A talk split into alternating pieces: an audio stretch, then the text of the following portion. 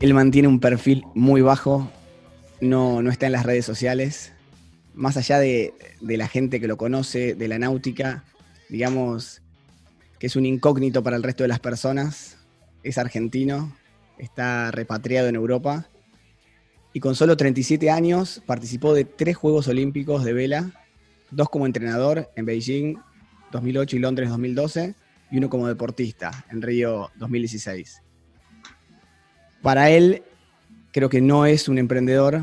Para mí, Matías Buller es un emprendedor, alguien que, digamos, se cayó y se levantó muchas veces, tuvo socios, muchos, rompió sociedades, iteró, pivoteó, pero digamos que todo siempre con un objetivo muy en claro, que era llegar a una Olimpiada y, y aspirar a una medalla. ¿Qué te parece esa intro? Me encanta, me encanta, la voy a guardar, así la uso en el futuro. Desde que éramos chicos, quizás 15, 16, 17, 18 años, uno va pasando por diferentes etapas. Eh, y creo que desde, desde, ese momento hasta ahora, yo siento que vos seguís igual, seguís igual de enfocado. Nada, se requiere mucho tiempo, mucha perseverancia, mucha dedicación, muchas cosas que dejás de lado, salidas, amigos, irte a vivir a otro país. Yo trato de buscar muchas similitudes entre lo que vos haces y lo que es armar una startup, ¿no? ¿Cómo hiciste desde tan chico para mantenerte enfocado por tanto tiempo? Y sí, creo que tuve una gran suerte eh, que es en tener una pasión, una pasión desde muy, muy chico. Fue mi hobby, empezó como un hobby, como un juego empezó, y, eso después se fue transformando en un, de un juego a, sí, a un sueño olímpico, de un sueño olímpico a, una, a un trabajo y de un trabajo a una profesión. Pero siempre dijiste, che, yo voy, como pueda voy a tratar de vivir de esto, eh, o, no sabías. Digo, eso, eso lo asocio mucho a los emprendedores que por ahí están en un trabajo y empiezan a jugar con algo y no se animan y no se animan y de repente sienten mucha pasión por eso y no tanta por lo otro y, y, por ahí en tu, en tu caso lo tenías más claro, tenías muy claro que te gustaba el deporte y no sé si tenías bien en claro que te gustaban otras cosas. Sí, creo que lo que te decía antes, creo que tuve la suerte de que tenía algo que me tiraba muy fuerte y, esto me, me, retrotrae a, a, mis momentos de universitario. Mm en los que, en los que sí, estaba en la clase en la universidad y, ahí me, veía la pasión con la que compañeros míos vivían ese estudio y, a mí me hacía un ruido gigante, decía, pero yo no tengo esto. ¿Para vos fue como una, una decisión difícil inclinarte por la náutica? Digo, o, o, no, no habían riesgos en eso. Simplemente lo sentías tan genuino que te parecía hasta como contraintuitivo no hacerlo. No, te diría que incluso al contrario, alguna vez me sentía hasta preso de esa pasión. Va en contra de mi naturaleza dejar, dejar esto, dejarlo ir. Quizás una, fue una adicción eh, y, hoy en día, ya más de grande, un poco distanciado de la competencia en la vela al día de hoy, eh, propia. Eh, incluso me pregunto si, si esa esa tracción tan fuerte era por la vela o era por la competencia.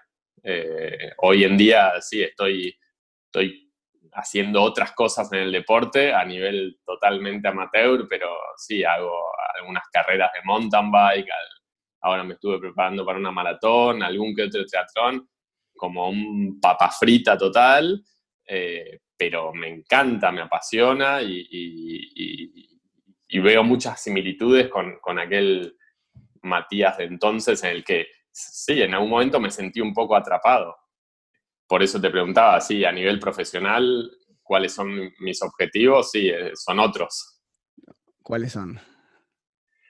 Bueno, hoy en día estoy, estoy muy enfocado en, en bueno, básicamente estoy entrenando equipos olímpicos, estoy eh, ayudando a equipos olímpicos a, a conseguir sus, sus, metas o alcanzar sus, sus, objetivos. En febrero último, bueno, junto al equipo al que entreno, eh, logramos clasificar para, mm. para, los Juegos Olímpicos de Tokio. Fue un objetivo logrado, llegar para ellos y, y, para mí, evidentemente, ir a un cuarto Juego Olímpico y para ellos el primero.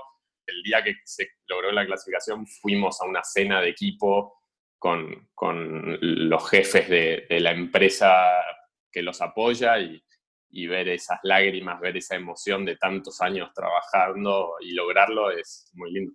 Excelente. Hay algo re interesante que no lo había pensado y es como el choque de culturas eh, que, en las empresas pasan, en los startups pasan. Vos sos argentino, tuviste que llegar a Europa, que digamos, bueno, quizás no es muy diferente, pero debe serlo igual. Eh, y ahora trabajando con, un equipo japonés. ¿Cómo, ¿Cómo es eso culturalmente? Es un desafío, es un desafío muy grande. En un momento de mi carrera decidí eh, empezar a competir para Suiza. Me, enfrenté con esto que estás planteando, ¿no? De, convivir, de compartir equipo con, otra idiosincrasia, con otra cultura, con otro idioma.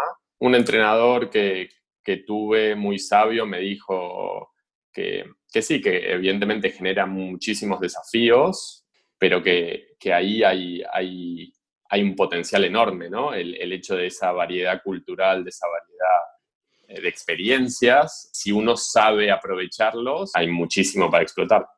¿Qué, aprendiste de los, de los, japoneses? Sobre todo su, el respeto, el respeto que tienen, la, cómo confían, cómo confían en, en, una persona que podría ser yo en este caso y, cómo confían en en el trabajo, creo, creo que es gente muy comprometida, que cuando elige algo eh, se, lo graba, se lo en la piel. Quizás por venir de otra cultura, como que los empujo mucho a, que me discutan, a que yo, yo, me pongo, intento ser un par, no, no, no me, a este nivel de, deporte no, no, no me considero superior, sino que soy un tercer ojo, soy, soy un, otro punto de vista y, creo que está bueno que, haya debate, que haya intercambio de ideas. También trabajaste con, un montón de otros equipos, de hecho eh, fuiste entrenador de, Santiago Lange y, de Camau Espínola en, China. Vos también hiciste tu campaña olímpica, hiciste varias campañas olímpicas. ¿Requiere mucha inversión hacer una, una campaña olímpica? Varios millones como todos los deportes, cada vez se profesionalizan más, cada vez hay más recursos, cada vez se, invierte más. Eh, ya para nosotros como argentinos ya era algo impensado, no tuvimos un entrenador técnico básicamente en, nuestra, en nuestras preparaciones olímpicas, cuando los otros equipos o los equipos del primer mundo no solo tenían entrenadores, sino que tenían federaciones y, y sí, mucho soporte detrás.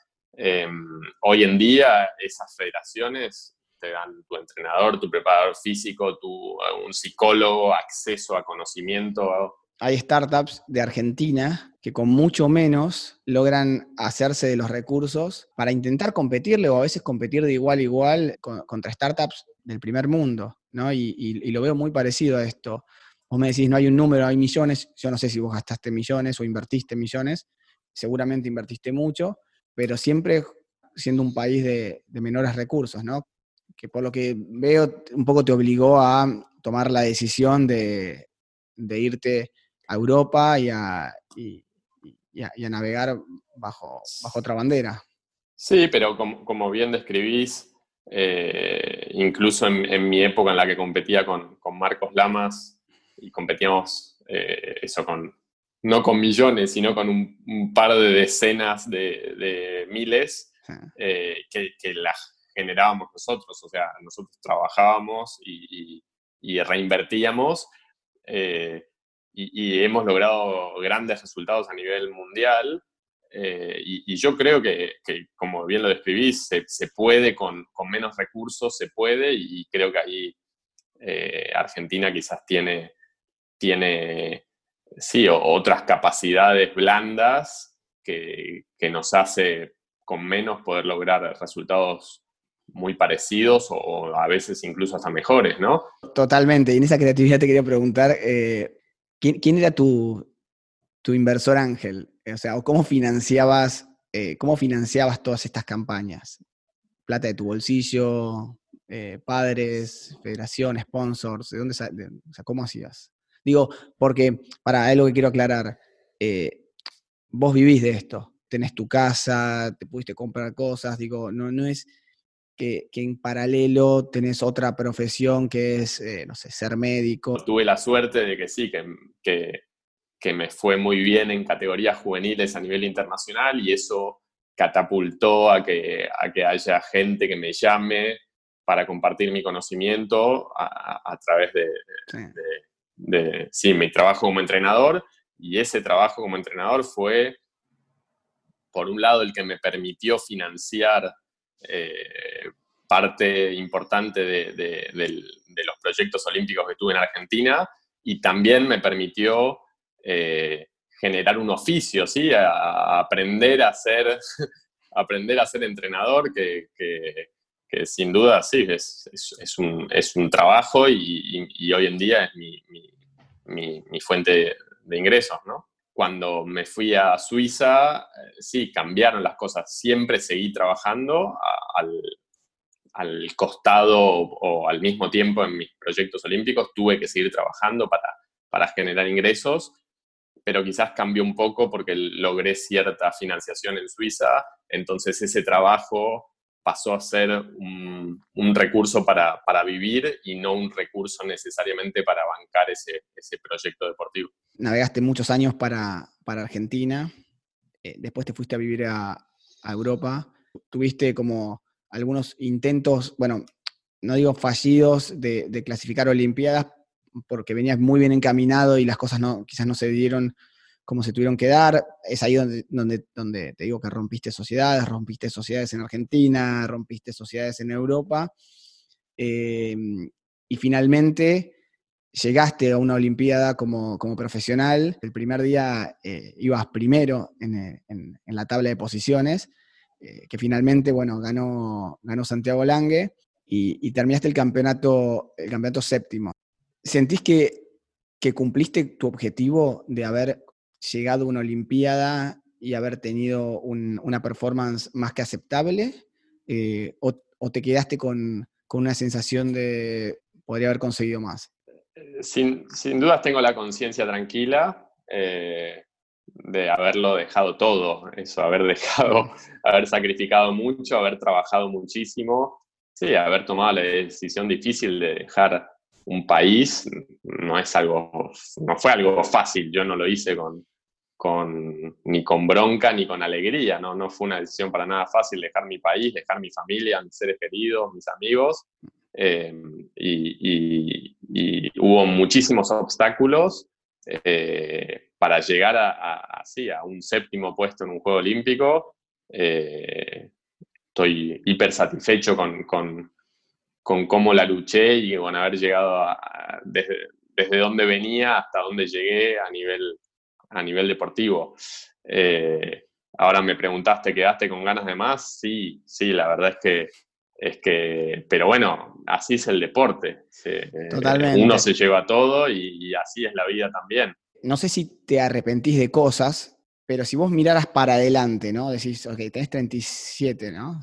¿De qué cosas no te gustaría llegar a los 80 y decir, ah, me arrepiento de no haber hecho estas cosas?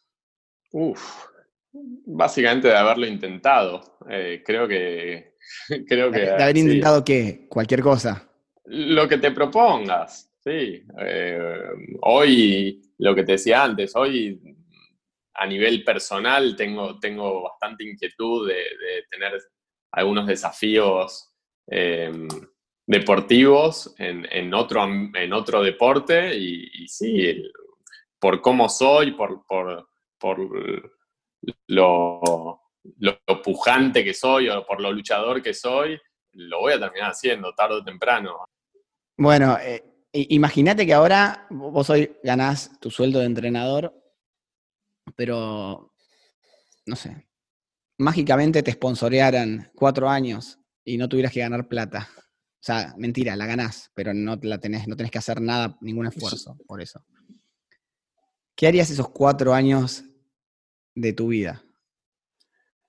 Y creo que dos cosas. Una sería viajar con mi familia, sería romper un poquito con, con esa vida, eh, no sé si rutinaria, pero esa vida que acomodada en la que, en la que estamos los occidentales. ¿Pero que viajar los cuatro años sin parar? Eh, no sé si viajar los cuatro años, no, la verdad que no me puse a hacer planes así tan, tan ambiciosos, pero pero sí, salir a ver el mundo, salir a conocer eh, nuestra casa, que es el mundo, y, creo que sería una gran escuela de vida para uno y para mi familia. Em, eso por un lado, y, después lo que te comentaba antes, ¿sí? algunos, algunos desafíos en los que eh, me pueda lastimar, que creo que me gusta.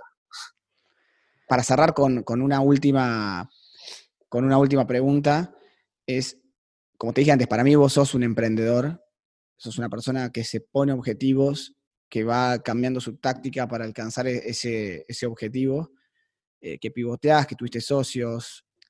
Te quería preguntar, ¿cuál sería ese consejo o ese mejor consejo que vos podrías darle a alguien que está emprendiendo en lo que sea, bueno, no, no, me considero nadie para andar dando demasiados consejos. Eh, puedo contar qué es lo que creo que me sirvió a mí y, es, sí, es seguir adelante con, lo que yo creía que era mi sueño, seguir adelante con, lo que me, con mi motor. Eh, Nadie te quiso ¿Nadie te quiso boicotear ese motor, suponete? Porque seguir adelante suena como muy... Mm, sí, la gente a veces quiere seguir, pero, no sé, una novia, unos, los padres, amigos, no sé, ¿nadie te boicoteó eso? Hubo muchísimos obstáculos, no, no sé si a, nivel personal tuve un montón de obstáculos en la vida, em, pero creo que el, me caigo y me levanto... Eh, un común denominador. Eh, en particular, no, no, no sé si alguien me intentó boicotear, pero... No, no con mala fe, digo. No, no, no, pero digo, no, creo que no... Me estuve escuchando y leyendo un poquito sobre la resiliencia y, creo que eh, alguien comentaba del, junco, ¿no? Es, eh, esa planta que, que, tanto vemos en el delta del río de la Plata que, que tiene suficiente flexibilidad para cuando pasa una tormenta eh, poder curvarse eh, y, después cuando, cuando se va la tormenta se vuelve a levantar, ¿no? Y, sí, creo que esa, esa resiliencia es, es, cada uno tendrá su fórmula para llegar a, lograrla, pero para mí fue clave para poder levantarme y seguir adelante en búsqueda de ese objetivo que tenía. Nunca, nunca tuve la suerte o la desgracia de trabajar en una oficina. Y mi pregunta es cómo, uno puede con, ese estilo de vida o cómo, cómo, vos podés con ese estilo de vida eh, mantenerte con tanta ilusión de, bueno, con la ilusión que te veo de generar nuevos, nuevos desafíos. No creo que yo tenga la verdad, creo que cada uno tiene, tiene eso que lo, que ese norte que, con el cual se siente cómodo y dice, para allá tengo que ir y creo que eso es lo que está bien, entonces lo que está bien para mí no necesariamente está bien para otros. Eh, a mí personalmente me fui dando cuenta de, che, hay cosas que sí o sí quiero hacer. Entonces cuando, cuando tenés ese objetivo, y no es algo de corto plazo, es algo de mediano plazo, te levantás todos los días pensando en que querés hacer eso eh, y el día no te alcanza eh, y quizás aparte lo tenés que combinar con otras cosas que haces. Eh, entonces, la oficina, si es en la oficina, si es en un jardín, si es en otro lado, digo, es, es, distinto, ¿no? seguramente que, ayuda a trabajar en un lindo lugar o, en un lugar agradable, sin interrupciones o lo que fuere, pero digo que es como es contextual digamos que no podría hacer eso corriendo por la calle. A veces, igualmente en mi trabajo, eh, trato de hacer cosas fuera de la oficina, caminando en, otros lados, porque, porque sin lugar a duda, la oficina sirve mucho para algunas cosas y no para otras. Pero fuera de todo, si, es en la oficina, caminando en mi casa o mientras estoy en la cama, para mí lo importante es tener ese, ese objetivo. Y ese objetivo es como que lo tenés ahí arriba y siempre te levantás pensando en eso.